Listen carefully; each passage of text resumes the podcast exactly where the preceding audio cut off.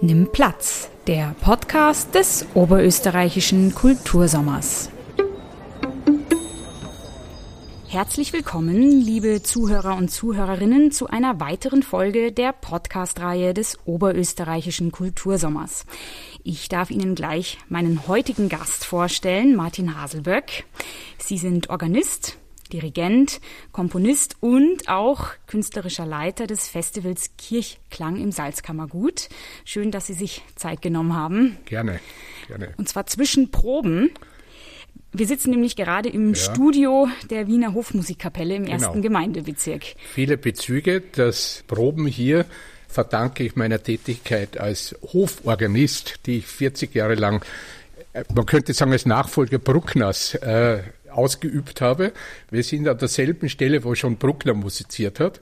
Und die Proben sind für ein Konzert morgen in Bad Ischl das unter dem Thema Bruckner in Bad Ischl steht. Also wie könnte es passender sein, Historie mit Gegenwart zu verbinden? Mhm, also da sind wir eigentlich in ganz heiligen Hallen. Sitzen naja, hier noch nicht. Wir sind in den Vorräumen der heiligen Hallen. Die Hofmusikkapelle ist in der Hofburgkapelle. Das heißt, die das normale Publikum kennt sie fast nicht, aber das war der Platz, wo Schubert gesungen hat, wo Haydn gegenwärtig war, wo die Habsburger Kaiser äh, selbst Musik gemacht haben und Musik zugelassen haben. Und zufällig ist eben auch eine ganz große CD-Box jetzt erschienen in diesem Jahr, Musica Imperialis mit Musik am Wiener Hof, die wir in den 1990er Jahren aufgenommen haben. Hier ist wirklich ein Ort der Tradition. Und man könnte dazu sagen, wir verwenden Instrumente, die hier schon gespielt wurden. Wir sind ja ein Originalklangorchester, das Orchester Wiener Akademie. Das heißt, die Bezüge hier und auch die Bezüge hier zum Salzkammergut sind stark, weil Bad Ischl war der Sommersitz von Franz Josef von, von den Habsburgern und alle Musiker, die hier musiziert haben, sind im Sommer dann mitgegangen und haben mit Bad Ischl Musik gemacht. Mhm. Sie haben vorhin gesagt, morgen, also wir nehmen den Podcast ja schon etwas früher auf. Ja, klar, da, ja. wo dann der Podcast gesendet wird, das wird der 18. Juli sein, da sind ein ja. paar Veranstaltungen schon, ähm, haben schon stattgefunden. Mhm. Kurz zum Kirchklang-Festival. Es ist ja ein sehr junges Festival, nämlich erst zwei Jahre alt. Wenn ja, man so es ist ein möchte. junges, aber dann auch wieder ein altes Festival. Ich bin selbst, ich verbringe einen großen Teil meiner Zeit im Salzkammergut, lebe in einem alten Pfarrhof in Absdorf am Attersee und habe dort schon seit äh, den 80er Jahren oder seit den 90er Jahren intensiv Kultur gemacht. Ja, zum Beispiel äh, das berühmte Konrad-Festival in St. Konrad, äh, da habe ich schon in den 1990er Jahren dafür komponiert, programmiert und so weiter. Nur war es jetzt die Idee, diese Aktivitäten die fast alle in eine Richtung gingen, zu fokussieren. Und es war eigentlich die, die Anregung des Landes, der Kulturabteilung, zu sagen, bitte stellt das hervor, wofür es steht. Und wir stehen für die wunderbaren Kirchenräume, für die Sakralräume oder für Musik, die in einem Bezug zur äh, Geschichte des Salzkammergut steht. Wir können ja dann noch darüber reden. Genau, wir haben ja. einige wirkliche Programme, die sich ganz konkret auf das Salzkammergut und die wilde Geschichte dieser Landschaft beziehen. Das heißt, Kirchklang seit zwei Jahren, aber Konzerte in dieser Gegend und Aktivitäten mit verschiedenen anderen Festivals seit langer Zeit. Genau, aber unter neuem Namen. Genau. Sozusagen, ja. ja. Oder neuer Name und auch eine in sich geschlossene Struktur. Das mhm. heißt, die Leute wissen jetzt, wenn Kirchklang draufsteht, da, da bekommen wir das und das. Ja, ja, ja, super.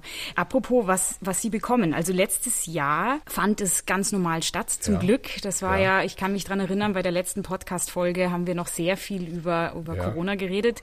Was hat sich denn zum vergangenen Jahr verändert? Was ist neu dazugekommen? Naja, wir sind gewachsen und wir sind gewachsen in eine Größe, die gerade noch äh, mhm. äh, wirklich zu handeln ist. Wir haben eine ganz große Menge von wirklichen Highlights, Orchesterkonzerte oder zum Beispiel auch dieses Gastspiel in Linz mit dem Schauspieler John Malkovich, genau, wo ja. ganz große Projekte kommen ja. und wir haben neue Orte dazu gewonnen. Und jeder der neuen Orte bedeutet, dass dort eine Struktur aufgebaut werden muss. Es muss dort direkt einen Verkauf geben, es muss die Partner geben, die Plakate aufstellen, die Karten verkaufen.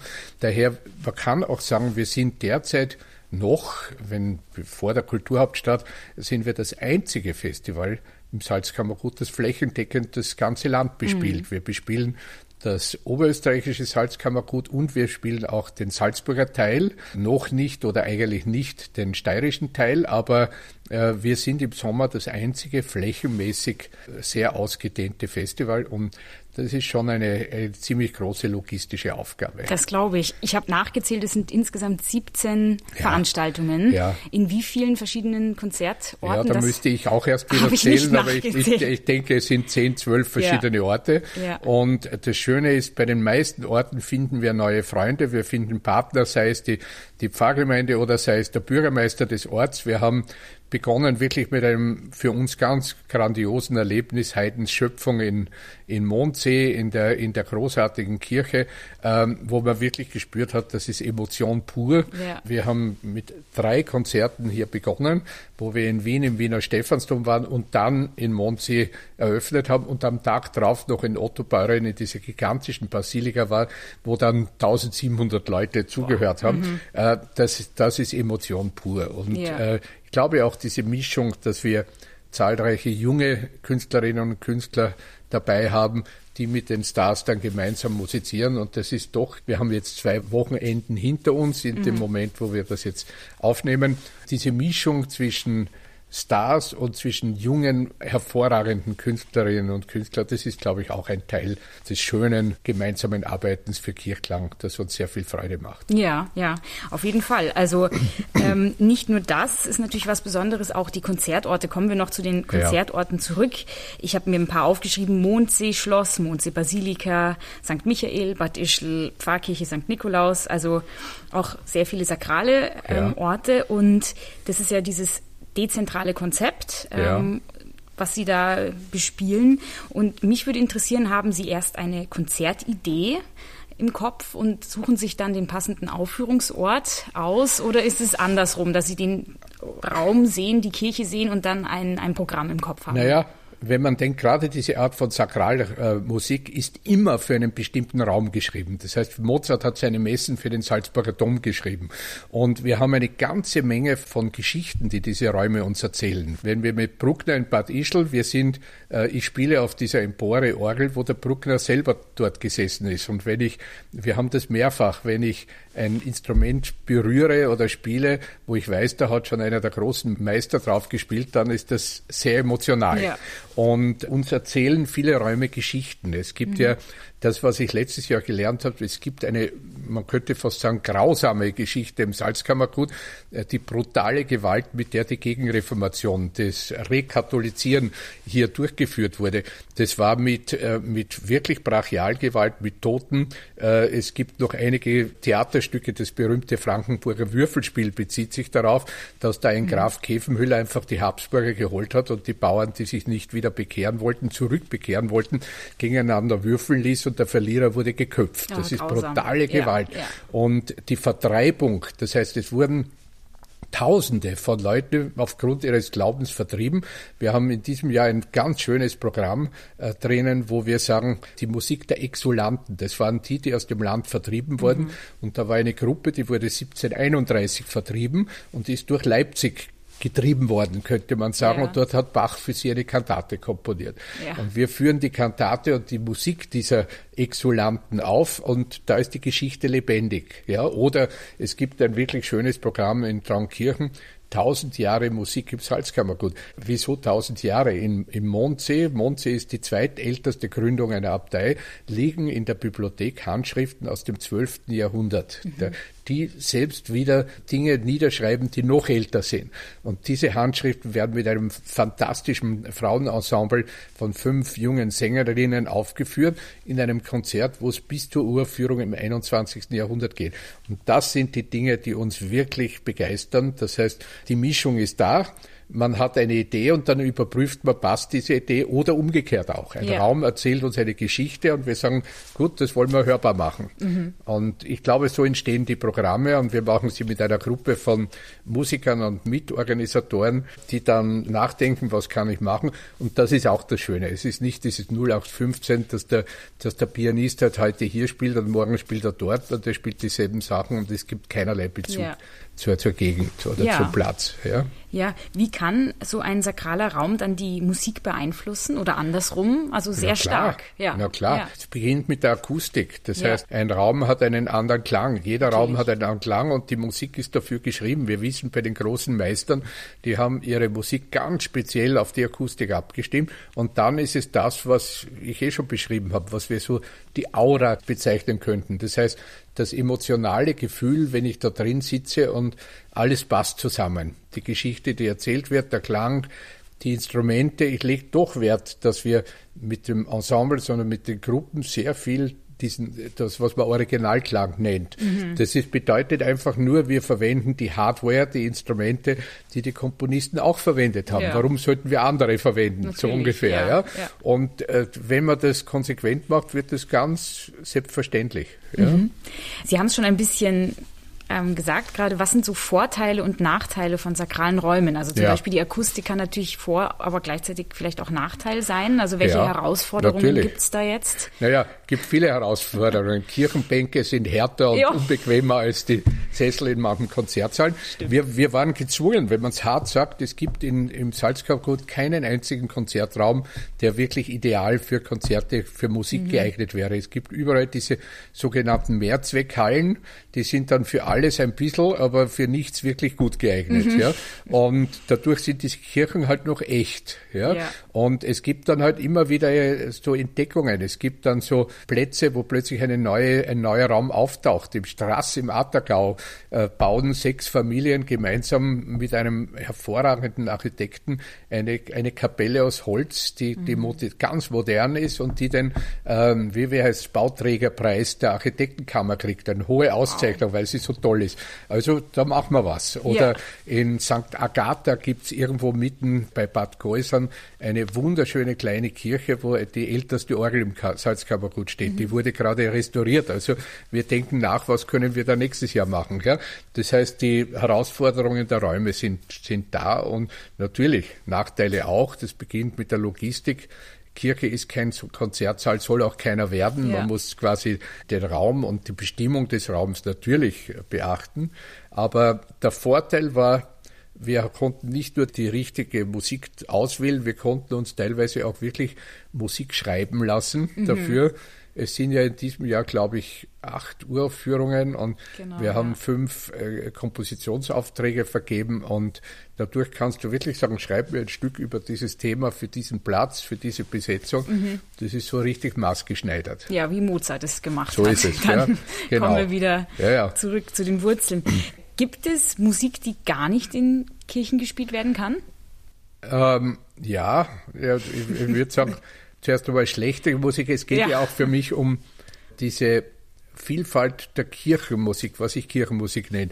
Kirchenmusik kann alles sein, vom einfachen Lied bis zur höchst äh, elfenbeinmäßig versponnenen Komposition, die ja. halt dann irgendeinen sakralen Text hat.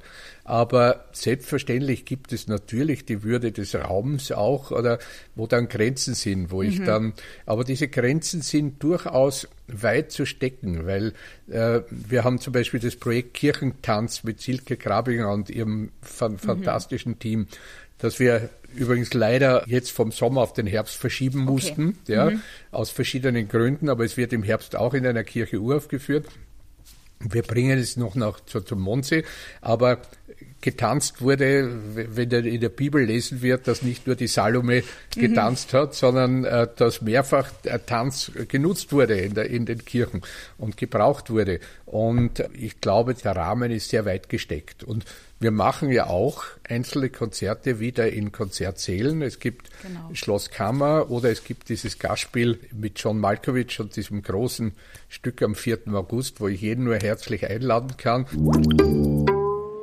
Ja, kann ich sagen, ein Highlight des Festivals vielleicht auch, weil es im Bruckner Haus auch stattfindet ja. und ein Hollywood-Star ja. in Linz ist, John Malkovich. Wie sehr freuen Sie sich? Naja, es ist ja ein, eine Wiederaufnahme einer ganz jahrzehntelangen Zusammenarbeit. Ja, ja. Wir haben mit John Malkovich und ich bin sehr froh, dass es jetzt wieder diese Wiederaufnahme gibt.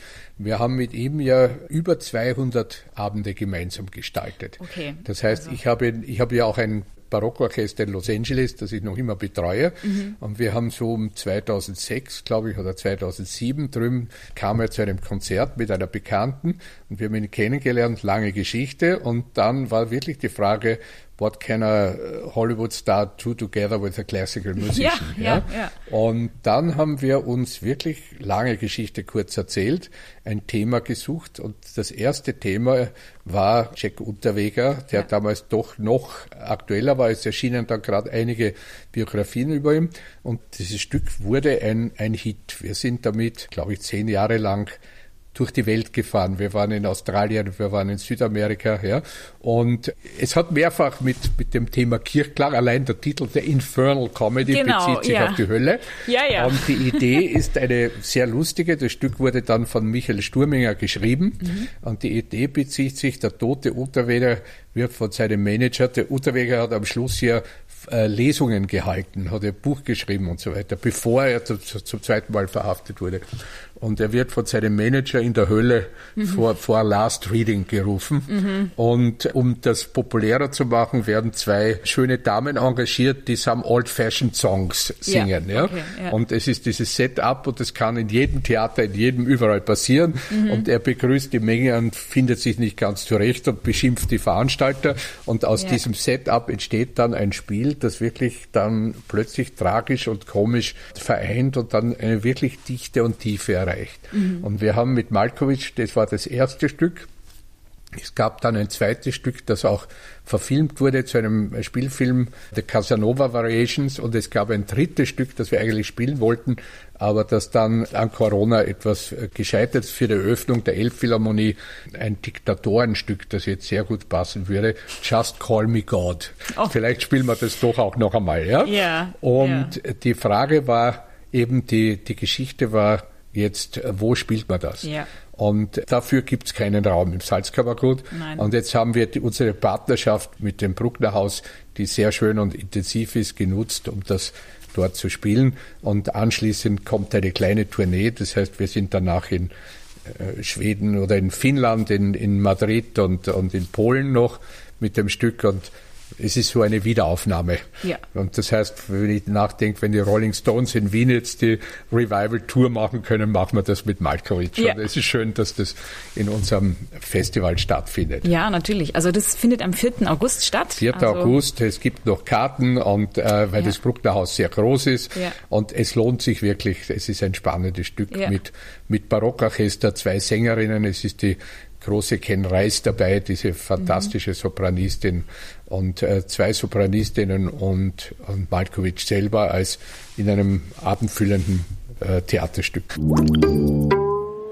Mich würde jetzt interessieren, haben Sie Publikumsreaktionen? Also können Sie da ein bisschen was erzählen? Ja, ja. Was, was ja, sagt das Publikum dazu? Naja, die Mischung ist ganz spannend, weil wir wollen ja natürlich versuchen, da nichts etwas draufzusetzen, so irgendwo die, die Wiener oder die Künstler machen was was. Es gibt intensive und schöne Bezüge zur eigenen, zu dem, zum Umfeld und zu den Leuten, die wirklich ganz das ganze Jahr dort wohnen. Wir haben aufgrund der Tatsache, dass Oberösterreich das beste Musikschulwerk hat, viele Musikerinnen, die direkt von dort kommen. Es gibt ja eine Live-Radiosendung mit dem Klassik-Treffpunkt in ORF 1 am 30. Juli, wo ich ganz bewusst gesagt habe, bitte, ich hole auch die Blasmusik aus dem Ort dazu. Mhm. Ja? Und es gibt viele Stücke, wo das Publikum gemischt ist. Das Konradfest, über das wir ja auch noch vielleicht kurz reden können, ist so ein schönes Beispiel. Da kommen die Dörfler mit der Lederhose und es kommen die aus Linz und es kommen die aus Wien und alle sitzen dort und lassen sich erklären ja. die modernste Musik. Und ich habe meine, da ich selber ja da im Dorf wohne, ich habe meinen Nachbarn letztes Jahr geholt zu einem Programm, wo die Company of Music wirklich Avantgarde von, von Chelsea und David Lang gespielt hat.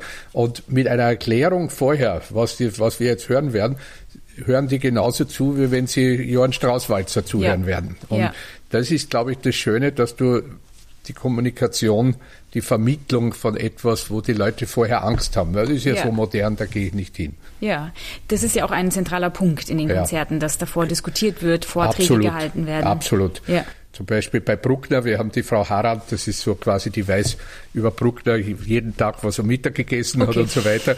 Die kommt und erzählt über Bruckner ein ja. paar Tischl. Oder wir hatten auch eine Woche nach der Aufführung der Schöpfung ein Symposium, das war natürlich eher dann im kleineren Kreis in Mondsee, wo über die Mythen, äh, die Vorstellungen, welche Vorstellungen hatten die alten Ägypter oder hatten die Leute mhm. von, der von der Schöpfung. Und das mhm. war wirklich schön, diese ja. Vertiefung dann. Mhm. Das Konrad-Fest ist quasi ein, wenn ich das jetzt richtig verstehe, ein Fest im Kirchklang-Festival. Ja, und das ein bestimmtes, das gab es lang vor. Ja. Und zwar ist es so, St. Konrad ist eine kleine gotische, sehr schöne Kirche äh, neben dem Ort Oberwang. Mhm. Und direkt gegenüber ist ein fantastischer Garten mit einem Atelier, wo die Maler, Malerin Lydia Roppold gelebt hat. Roppold war gerade für Kunst und Kirche eine sehr bedeutende Frau, die sehr schöne Glasfenster in vielen Kirchen, zum Beispiel in Wien haben wir hier die Ruprechtskirche, ihre mhm. Glasfenster. Und die hat dort diese Kirche voll mit ihrer Kunst gefüllt und hatte mich in den 1990er Jahren gebeten, ein Konradfest auszurichten. Die Idee ist, es gibt einen Gottesdienst am Vormittag, wo immer ein neues Stück bestellt wird, das mhm. neu komponiert wird dafür. Dann gibt es ein Riesenvolksfest in dem Atelier und in dem Garten und am Nachmittag noch ein Konzert mit moderner Musik. Ja? Und in diesem Jahr ist es so, dass beim Gottesdienst, und der, der wurde immer von einem Bischof oder so zelebriert, dass äh, im Gottesdienst eine Auftragskomposition einer jungen Komponistin, Tanja Klinsner, die jetzt der Rising Star ja, ist bei uns. Genau. Die ist äh, viele Aufträge und die ist ein, ein Multitalent. Das genau, heißt, sie Sängerin, Sängerin Komponistin Dirigentin. und Dirigentin. Ja, genau. Studiert, was fast unmöglich ist, diese drei Hauptfächer an der MDW bei ja. uns mhm. und ist eine ganz interessante Komponistin. Und äh, die hat den Auftrag für die Messe zu schreiben und fürs Konzert wurde der Auftrag gegeben an ein ganz schönes Projekt. Ein Salzburger oder man kann sagen ein Atterseer Komponist Marco Lemke, der in Salzburg unterrichtet und in Salzburg auch sehr viel aufgeführt wurde mit einer Oper im Landestheater und so weiter. Ein durchaus wichtiger Mann hat eine man könnte auch sagen, eine Moritat über diesen seligen Konrad, Konrad Fest geschrieben. Ein halbstündiges Stück, das dem Star der oberösterreichischen Countertenor-Szene Alois Mühlbacher auf dem ah, ja. Leib geschrieben ja. wurde. Und da gibt es eine Uraufführung am Nachmittag mhm. und das ist so dieses Schöne. Das heißt, wir haben Klinsler, wir sind zwei Stücke, wo ich, ich weiß jetzt, was wir erwarten dürfen, aber mhm. wie wir den Auftrag gegeben haben, hat man gesagt, hoffentlich schreiben die was Schönes. Ja? ja. Und sie haben was Schönes geschrieben ja. und dadurch ist es wirklich so, man geht um 11 Uhr am Vormittag dorthin zum, zum Gottesdienst und danach direkt Umgebung macht das ganze Dorf so eine Art wie das Volksfest. Und ja. das Schöne ist, es ist diesmal kein Feuerwehrfest oder sowas, mhm. sondern es ist ein, ein Kulturfest. Ja? Und es gibt genauso die, das Bier und den, den Stammtisch und es gibt die Würstel. Mhm. Und dann geht man noch einmal am Nachmittag rein und hört sich diese, die neuen Stücke an. Und diesmal gibt es noch diesen Nachklang, weil äh, Strass äh, liegt sehr nahe bei Oberwang. Und wenn man nicht genug hat, kann man dann zu dieser Kapelle hingehen und da noch eine Bach-Solosonate hören am Abend. Ja? Okay, ja. Und das ist so ein bisschen die Programmidee. Also das große Finale, sage ich mal, des Festivals ist mhm. am 21. August und da wird kein weniger bekanntes Werk als die Zauberflöte erklingen. Naja. Aber nicht in der Originalfassung, genau. Ja. Naja, äh, da sind mehrere Ebenen dabei und das, vielleicht ist das ein, ein Zeichen. Äh, um die Zauberflöte zu hören und zu sehen, gehe ich in die, gehe ich in die Oper ja. natürlich. Wir haben kein Opernhaus. Äh, jetzt gibt's Hunderte, könnten wir fast sagen, populäre Fassungen der Zauberflöte, die damals, es gab kein Radio, es gab keine CD, dazu gedient haben, die Melodien ganz populär zu machen. Und wir hatten die Auswahl hier schon von mehreren Fassungen ja, mhm. und äh, haben eine Fassung gewählt für die berühmte Harmoniemusik, die damals so quasi der Klavierauszug von später war. Jeder Graf hat sich die Harmoniemusik gehalten. Das sind acht Blasinstrumente, mhm. die dann diese Melodien alle eine nach der anderen spielen. Okay. Und da wir aber das jetzt nicht so als, als nur Wunschkonzert machen, haben wir Jan Assmann gebeten. Das ist wieder die Verknüpfung. Jan Assmann ist jener berühmte Ägyptologe, Friedenspreis des deutschen Buchhandels und so weiter, ganz ein berühmter Mann, der letztes Jahr für uns schon einen hervorragenden Vortrag gehalten hat. Und mit Jan Assmann haben wir vor zehn Jahren über die, eine Aufführung der Zauberflöte äh, diskutiert. Der hat eine unglaublich interessante Sicht, was Schikaneder und Mozart überhaupt mit der Zauberflöte erzählen wollten, ja. über die Geschichte. Und er erzählt so, wie äh, ich eine Geschichte erzähle für, für Kinder. Das heißt, es wird erklärt und es klingt die Musik. Und es ist keine Opernaufführung, aber wir haben uns beschlossen und die Tradition wollen wir fortsetzen, diesen auch wieder diesen Ort Wolfgangsee, St. Wolfgang, mit Musik zu bespielen, die einen Bezug hat. Und wir haben die tollen Kirchen dort, wir haben St. Wolfgang die Kirche und es soll am Ende dieses Festivals jetzt auch, das wollen wir nächstes Jahr auch machen, Mozart im Mittelpunkt stehen. Mhm, ja? Okay. Und es gibt ein Kirchenkonzert, wo Mozart als Organist vorgestellt wird. Er war ja angestellt als Hoforganist und wir haben, so wie bei Bruckner, fast ja. keine geschriebenen Stücke, ja, ja. weil er damals improvisiert hat, also nicht komponiert hat. Mhm.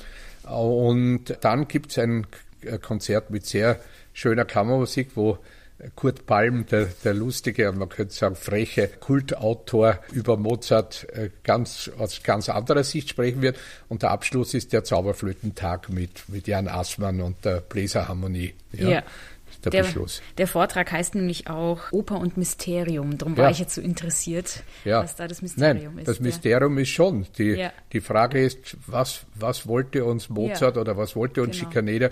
Es gibt ja die unterschiedlichsten Deutungen von der Freimaurermusik bis zum quasi hinter, sakralen Hintergrund. Und Aßmann hat hier eine sehr, er hat ein Buch ja darüber publiziert auch, eine sehr erhellende, sehr klare Darstellung, wo man dann zumindest glaubt, das Werk zu verstehen, ja. wenn man es gehört hat. wenn man es jemals ja. verstehen kann, ganzheitlich.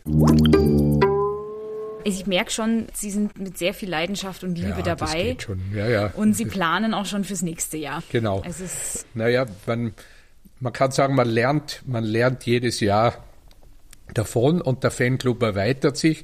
Das es ist, ist wenn wir mit dem Detail beginnen, wir haben aufgrund des Konrad-Festprogramme gibt es die Einladung, einen großen Fernsehgottesdienst dann aus St. Konrad 2023 übertragen. Da wird dann vom ZDF bis alles dabei sein. Das heißt, erweitert sich. Wir wissen, was wir in Mondsee, was wir in Ischl machen wollen. Die Jugendförderung 2023 wird insofern auch weitergehen, weil dieses hervorragende Upper Austrian Symphonietta, das hervorragende Jugendorchester, wird im Rahmen vom Festival spielen. Mhm. Und äh, es gibt eine, einige weitere wirklich ganz hochkarätige Projekte, die ich sehr bald, aber noch nicht ganz jetzt verrate, aber es, man kann sagen, zum Beispiel, man erfährt immer Dinge, die man vorher nicht wusste. Ja, das und die drauf, für mich war die Überraschung in diesem Jahr zu erfahren, ich arbeite viel in Amerika und es gibt äh, den berühmten Komponisten Samuel Barber, der sein Adagio for Strings geschrieben hat. Mhm. Das wird bei jedem Begräbnis von genau. amerikanischen Präsidenten ja. gespielt.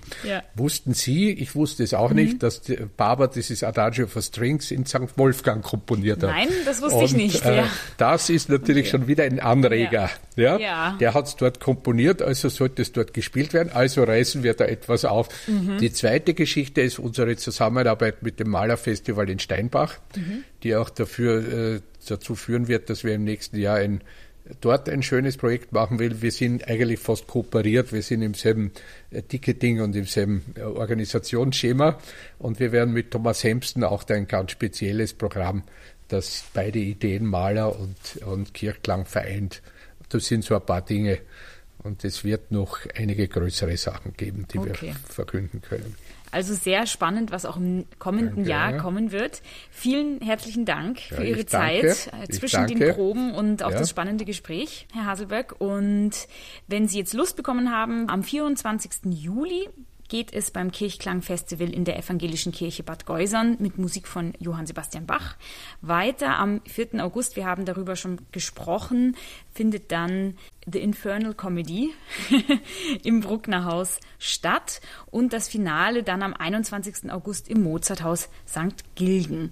Alle weiteren Infos können Sie natürlich auch in den Links oder in den Show Notes nachlesen. Die haben wir dann verlinkt und unter anderem auch die Webseite des Festivals. Fürs Zuhören bedankt sich Daniela Fizek. Vielen Dank nochmal an Sie und ich wünsche Ihnen noch einen schönen Kultursommer in Oberösterreich.